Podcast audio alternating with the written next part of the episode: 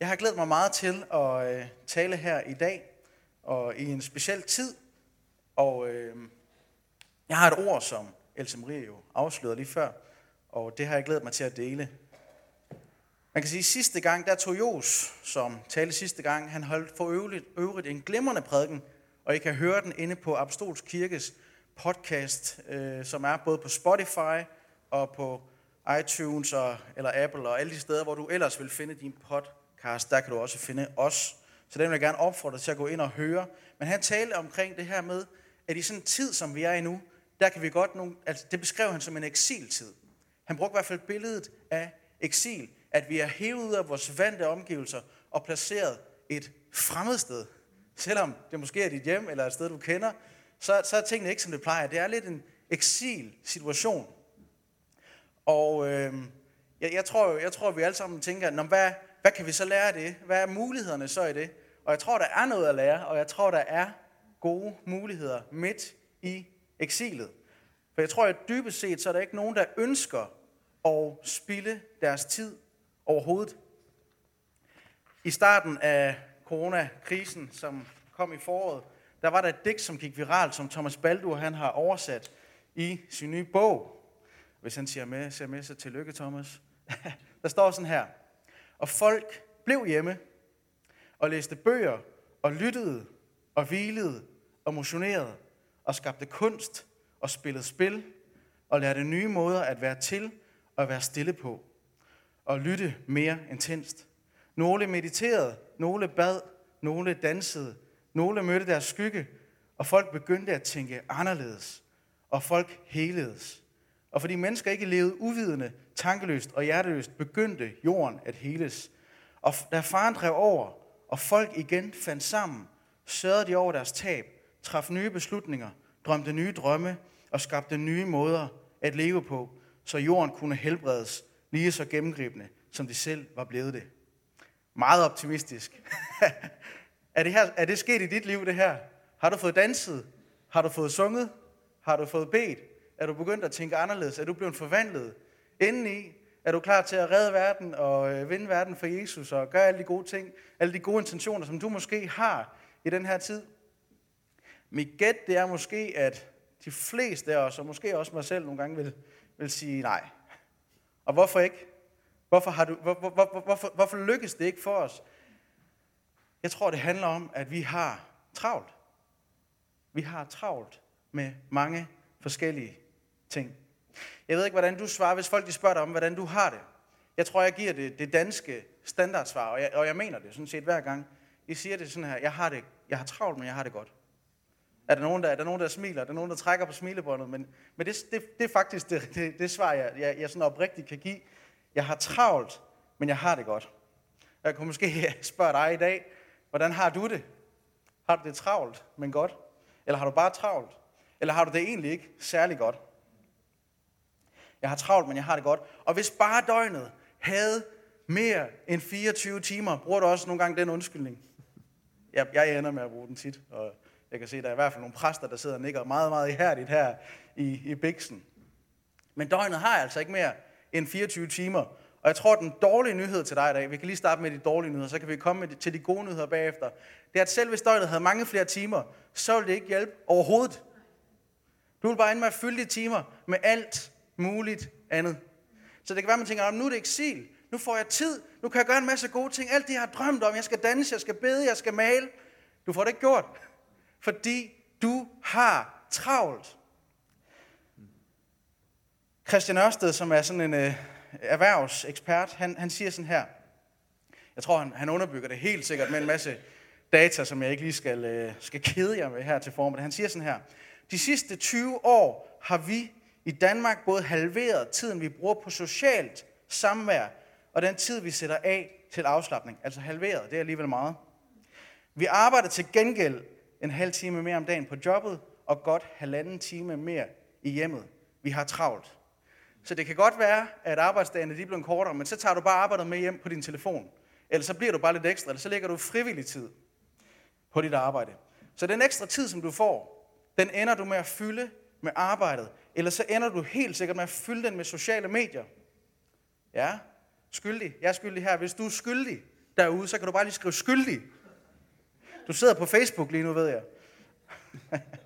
Sociale medier, Netflix, YouTube, konspirationsteorier, alkohol, shopping, sex, materialisme eller andre afhængigheder. Du ender med at fylde din tid med alt muligt andet, så du holder dig travl. Selv der, hvor du ikke behøver at være travl, der holder vi os travle. Fordi travlhed, det handler ikke om, kun om, hvad vi laver.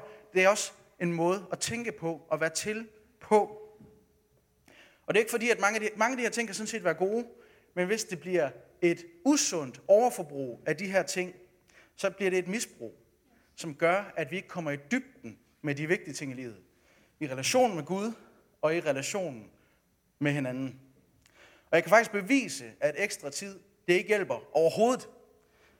Før Thomas Edison, han opfandt den elektriske pære, så sov det gennemsnitlige menneske 11 timer. 11 timer, de er ikke spædbørn det her, det er grænvoksne mennesker, der sover 11 timer. I dag er vi nede på 7. Og der måske, jeg, jeg tror, jeg har, jeg har fået 6,5-7 timer søvn i nat, og jeg tror, det er måske sådan, det er for rigtig mange mennesker. Så vi har faktisk fået flere timer i døgnet, fordi vi kan tænde nogle lyspærer. Jeg har sådan nogle skarpe pærer her i mit ansigt, som gør, at vi faktisk kan have lys, når det ellers er blevet mørkt, hvor vi ellers bare var gået om kul normalt. Og så siden 50'erne, så er der kommet en masse fantastiske opfindelser. Vi har fået power tools, så vi ikke skal bruge så lang tid på at bygge. Vi har fået vaskemaskiner, så vi ikke skal bruge så lang tid på at vaske. Vi har fået køleskaber, og elkomfur, og ovn og støvsuger og mange andre ting, som helt reelt giver os meget mere tid. Vi har så mange ting, der faktisk køber os en hel masse tid, og alligevel har vi så travlt. Så ja, vi har fået mere tid, men mere tid er ikke løsningen. Hvis du fik 30 timer, så ville det ikke hjælpe. Hvis du fik 40 timer, så ville du også fylde dem op med en hel masse ting. Og når jeg siger du, så mener jeg også mig.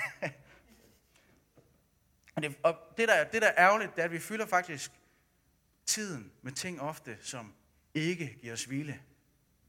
Mm. Som stresser os. Nyhederne, medierne, sociale medier, øh, Netflix, Friends, YouTube, hvad end du bruger din tid på, så er det faktisk ikke noget, der lader dig op, sådan rigtigt lader dig op, men det distraherer dig. Og det giver dig lige et quick fix. Man kan måske lige tage en test på sig selv ved at spørge, er du oftest stadig træt efter en ferie? Ja. Eller er du ofte stadigvæk træt efter en weekend? Eller føler du dig virkelig udvilet og klar og frisk til den uge, som kommer? Har du måske svært ved at koncentrere dig om at læse et, et kapitel i, i den her bog, i den her bibel? Eller, eller har du måske nemmere, du har måske nemmere ved at se en sæson Friends på en weekend, end du har ved at læse et kapitel? De her ting, venner, de, øh, de dulmer højst vores smerte. Og det ærgerlige det er, at de, det gør, at vi kommer til at leve i overfladen. Vi kommer til at leve fra app til app, fra serie til serie, fra måltid til måltid, fra opgave til opgave, fra indkøb til indkøb. Og det gør, at vi ikke rigtig kommer helt ned, og vi kommer måske ikke helt ned i dybden med Gud. Vi kommer ikke helt ned i dybden med relationerne. Vi ender med at blive på overfladen. Og de ting, som gør ondt, i stedet for at være ærlige over for Gud omkring det, så ender vi med at dulme vores smerter med de her afhængigheder, som vi har. Vi har alle sammen en masse forskellige afhængigheder. Men vi har brug for at komme i dybden.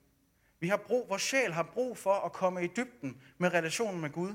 I eksilet har vi faktisk en mulighed, hvis vi ellers skulle træde ud af den her travlhed. Også når vi så en dag kommer ud af eksilet, og vi vender tilbage, at vi så faktisk kan leve i dybe relationer, at vi kan mærke os selv, at vi kan mærke Gud, at vi kan mærke hinanden. Fordi travlheden, den gør det næsten umuligt, det er lidt træls det her, jeg siger det her, men, men travlheden gør det næsten umuligt at leve det liv, som Gud har for os. Prøv at høre, fra, fra Filipperbrevet kapitel 2, vers 3-4, der står der sådan her. Gør intet af selviskhed, og heller ikke af indvilskhed, men sæt i ydmyghed de andre højere end jer selv. Tænk ikke hver især på jeres eget, men tænk alle også på de andres vel. Så vi skal ikke have for høje tanker om os selv, vi skal være ydmyge, vi skal tænke på andre, og vi skal handle uselvisk. Jeg ved ikke, hvordan at du handler, når du er travl, hvordan du er over for andre mennesker. Men jeg kan i hvert fald sige for mit eget vedkommende, at jeg er allerledest med min kone, når jeg har travlt. Vi skal ud af døren. Nu. Det er lige nu. Og jeg kan ikke vente på dig. Du skal skynde dig. Kom så. Og øh, jeg tror også, hvis at du har travlt, det kan være, at måske nogle af jer, der er forældre, I, øh, I lige flår dem lidt i armen, eller, eller fyrer nogle sko på deres fødder, selvom de egentlig gerne vil selv, eller, eller du måske vrisser af dine venner, eller du måske ikke har tid til at stoppe op og hjælpe mennesker, hvis du har travlt. Fordi når du, når du får travlt, så får du tunnelsyn. Så er det opgaven, og den skal løses, og den skal løses lige nu. Så kan du faktisk dybest set ikke udleve det, Filipperbrevet siger, du skal. Der står også, at vi skal bære hinandens byrder i Galaterbrevet, kapitel 6, vers 2. Sådan, således opfylder I Kristi lov.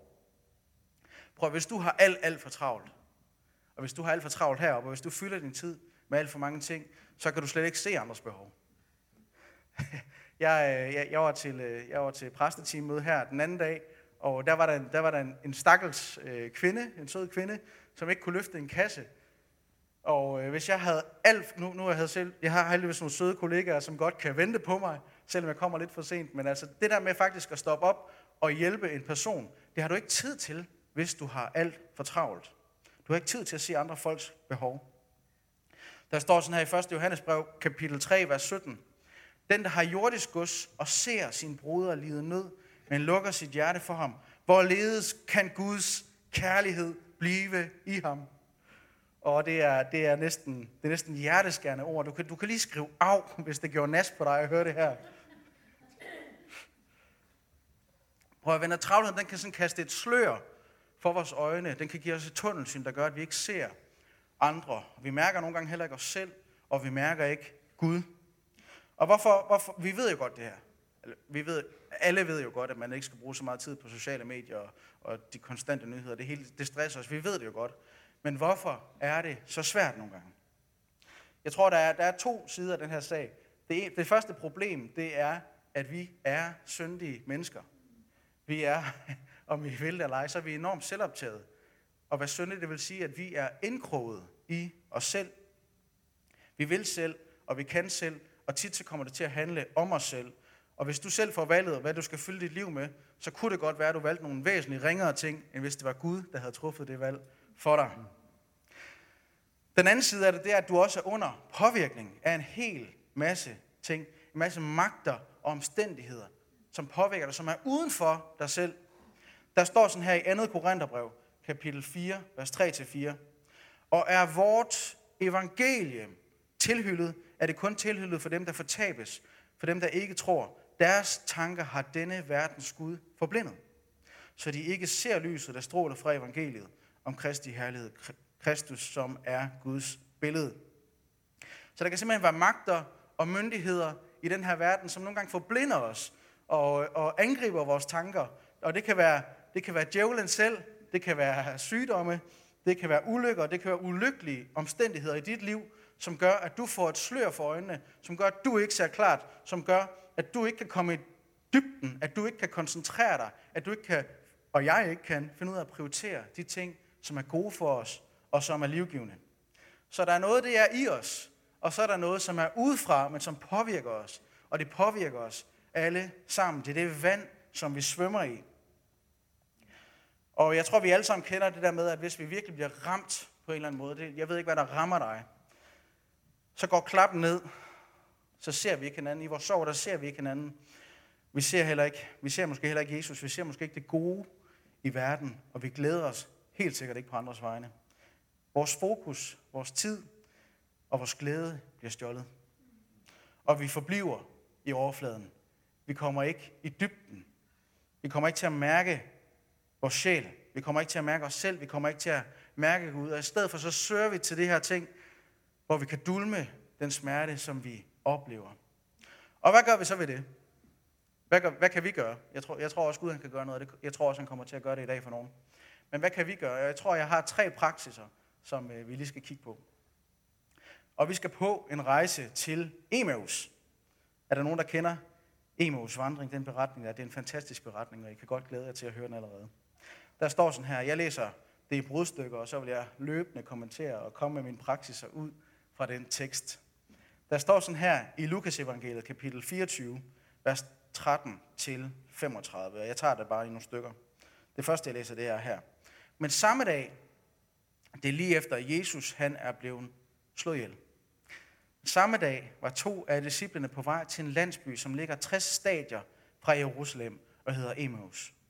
De talte med hinanden om alt det, som var sket, og det skete, mens de gik og talte sammen og drøftede det indbyrdes, kom Jesus selv og slog følge med dem. Så alt det, der skete, det er korsfesten, det er begravelsen, det går de og diskuterer. Så kommer Jesus og slår følge med dem. Men deres øjne holdtes til, så de ikke genkendte ham. Han spurgte dem, hvad er det, I går og drøfter med hinanden? De stansede og så bedrøvet ud, og den ene af dem, Kleofas hed han, svarede, er du den eneste tilrejsende i Jerusalem, der ikke ved, hvad der er sket i byen i disse dage? Nå, hvad da? spurgte han. De svarede, det med Jesus fra Nazareth, som var en profet, mægtig i gerning og ord over for Gud og hele folket. Hvordan vores ypperste præster og rådsherre har udleveret ham til dødstraf og korsfæstet ham. Og vi havde håbet, at det var ham, der skulle forløse Israel. Men til alt det, der kommer, at det i dag er tredje dag siden det skete, og nu har nogle af kvinderne i blandt os forfærdet os. De var tidligt i morges ude ved graven, men fandt ikke hans læme og kom tilbage og fortalte, at de et syn havde set en engel, som sagde, at han lever. Nogle af dem, der er sammen med os, gik så ud til graven og fandt det sådan, som kvinderne havde sagt, men ham selv så de ikke. Så vi har to mænd, som er på en vandring. De, de, er på, de er på vej til et sted hen, og jeg ved ikke, hvordan du går. Måske har du travlt. Det kunne jo være, at de her folk de faktisk har travlt. Og udover at de er på vej, de er på farten, så er de bedrøvet. De er bedrøvet. Det beskæftiger der sind, at de er bedrøvet. De er skuffede. De er forvirrede. Og så er de travle på rejser. Jeg tror, det har de forskellige ting, der tager deres fokus og er som et slør. Og jeg tror egentlig, det er det, der, det, det, det, det, det vil sige, når der står, at deres øjne holdes til. Deres øjne blev holdt til alle de ting, som bekymrede dem, som fik klappen til at gå ned over dem. De var blevet ramt af ydre omstændigheder. Og ligesom med dig og mig, så kan de her ydre omstændigheder, de kan få os til at lukke vores øjne, så vi ikke ser klart. Travlheden, stressen, jaget kan få os til at lukke i, så vi ikke ser klart. Og for dem, der var det sorg, det var spørgsmål, og det var skuffelse. Og de så slet ikke, at Jesus han var lige ved deres side. Sorgen, smerten, egoismen, selviskheden, fjender, djævlen, det er alt sammen ting, som kan lukke øjnene, så vi ikke ser, at Jesus han er lige foran os. Så du måske ikke ser, at Jesus han er lige her i det her rum. Han er lige ved din side. Han er lige i din stue. Og løsningen for, trøsten, for løsningen og trøsten og svaret, og alt hvad de trænger til, det er lige foran dem. Og jeg, jeg, jeg ved ikke, hvordan du har det, når du læser den her historie, fordi det, det virker dumt, at det går der, jeg har alle de her udfordringer. Jesus, han er, han er lige ved siden af, man får næsten lyst til at råbe af dem. Jamen, I har jo spørgsmål, men Jesus, han er jo lige der. I er forvirret, men Jesus, han er jo lige der, ved at side, åbent over øjnene. I er forvirret, men Jesus er lige der. I er sov, men Jesus han går lige der, åbne øjnene, venner, hallo. I er frustreret. Jesus er lige der. I er depressive, men Jesus han er jo lige her, venner. I har mistet håbet, men verdens håb går lige ved siden af dig, ven. Så åbn dog øjnene. Jeg ved ikke, det får jeg, jeg får lyst til at træde ind i historien og råbe dem lige ind i ansigtet. Og de her personer, de, de kendte jo godt Jesus. De kendte ham godt. En lille smule. De havde fulgt ham lidt på sidelinjen, når det siger om ham, at han var jo en profet. Men de havde faktisk håbet, at han var mere end en profet. De havde håbet, at han var frelseren. Ham, der skulle forløse Israels folk. De havde håbet, at han var meget mere. Men nu var håbet dødt, fordi at Jesus han var blevet slået ihjel.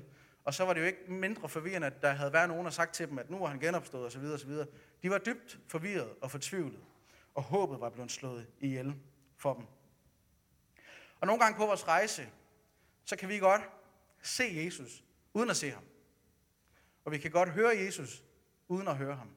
Ligesom de her Emeus vandrere, de oplevede. Men hvis vi bare kunne se, at Jesus han var lige der, han var lige i travlheden, han var lige i kaosen, han var lige i sorgen, han var lige i vores dårlige prioriteter. Han var lige der midt i det.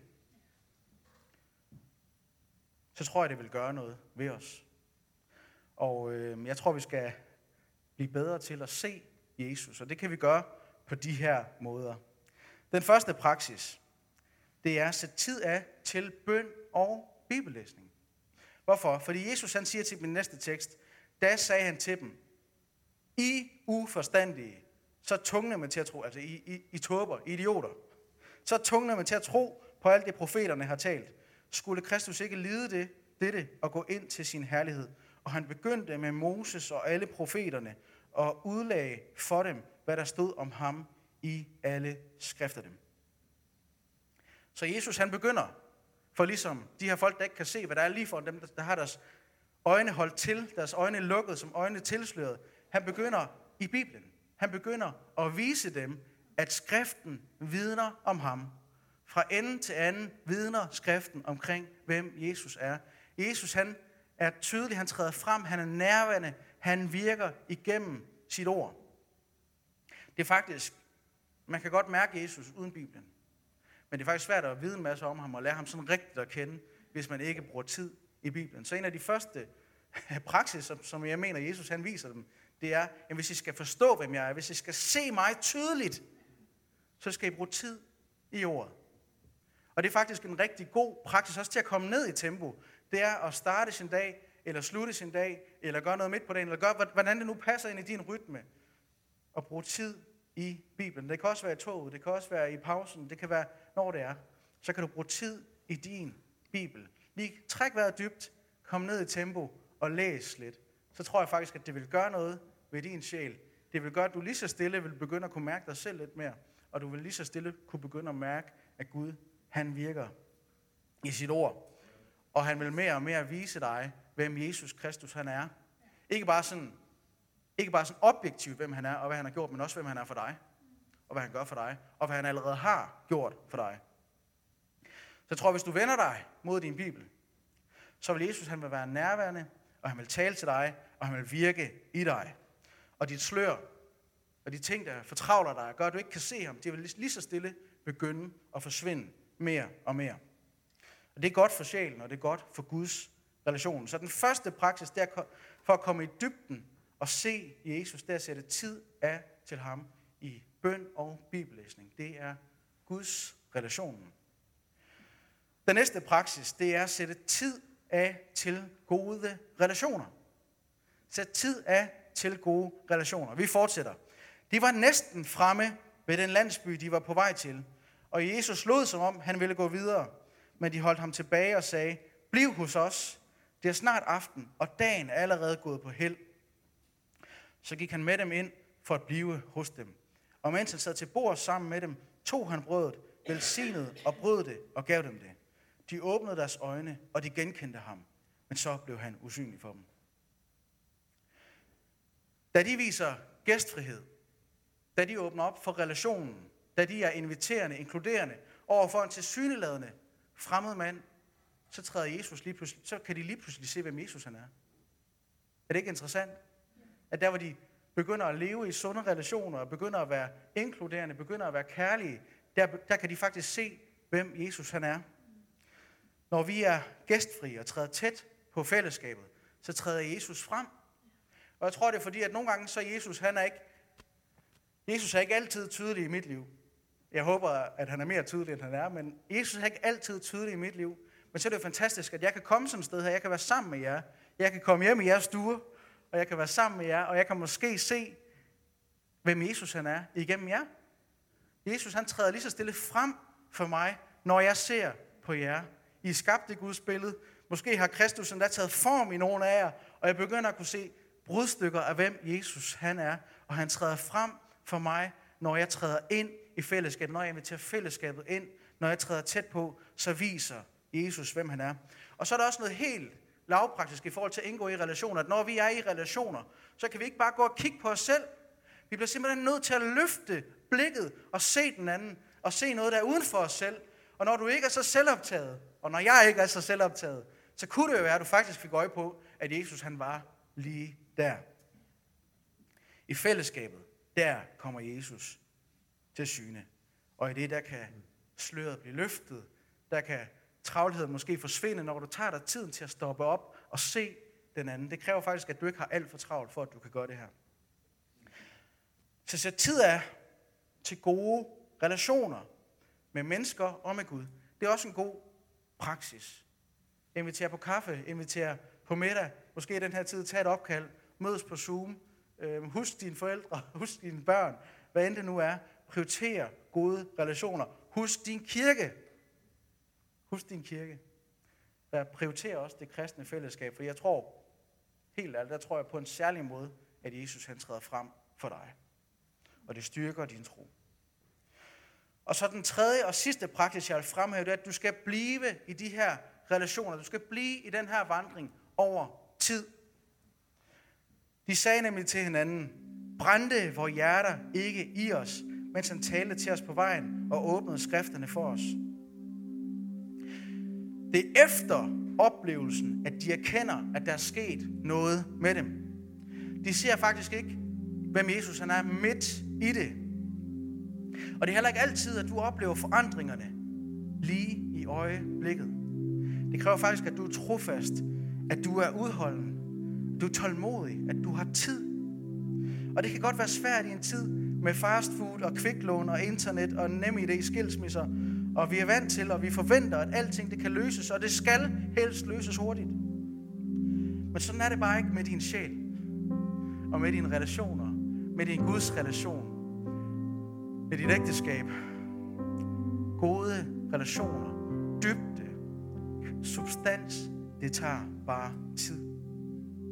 Og det kan godt være svært, når man står med det desværre, og gerne vil have en løsning lige nu. Ja, jeg beder til Jesus, og jeg bruger tid i Bibelen og i fællesskabet. Men lige nu, der giver tingene ikke mening for mig. Og jeg vil bare sige til dig, bliv ved med at gå med Jesus. Det gør ondt nu, ja, men bliv ved med at gå med Jesus. Men jeg er stadig i sorg, og det hjælper ikke lige, når jeg beder. Nej, men bliv ved med at gå med Jesus. Jeg er stadigvæk forvirret, jeg forstår ikke det hele. Nej, men bliv ved med at gå med Jesus. Bliv ved med at gå med Jesus. Bliv ved med at gå med Jesus. For når du har vandret med ham i et stykke tid, og du så lige pludselig ser tilbage, så er det måske, at du erkender, der skete faktisk noget med mig. Der er faktisk sket noget. Min, min inderside er blevet forvandlet. Ja, han var der faktisk. Nu kan jeg lige pludselig se ham. Det er ikke altid i øjeblikket, du oplever ham. Men over tid, hvis du holder fast i nogle af de her praksiser, hvis du holder fast i relation med ham og i relation med hinanden, så vil du over tid se, at den vandring, den bærer frugt. Den bærer frugt på din inderside. Du vil mærke, hvem du er. Du vil mærke, hvem han er. Og han vil vise dig mere og mere og mere af, hvem han er. Og du vil begynde at kunne se det smukke igen og det gode igen i livet. De her ting, jeg har delt, det er ikke lov. Der er ikke noget, I skal. Men jeg tror, det er godt for os. Jeg tror, det er godt for dig. Så jeg vil anbefale det. Det er kun Jesus, der kan give frelse, og der kan give sand vilde. Det kan du ikke selv præstere. Det kan du bare ikke. Så derfor giver det ikke mening at tale om den lov. Og Jesus, jeg tror, han har en invitation til dig i dag. Der står sådan her i Matteus evangeliet, kapitel 11, vers 28-30. Kom til mig, alle I, som slider jer trætte og bærer tunge byrder, og jeg vil give jer hvile. Tag mit å på jer og lær af mig, for jeg er sagt modig og ydmyg af hjerte, så skal I finde hvile for jeres sjæl. For mit ord er godt, og min byrde er let.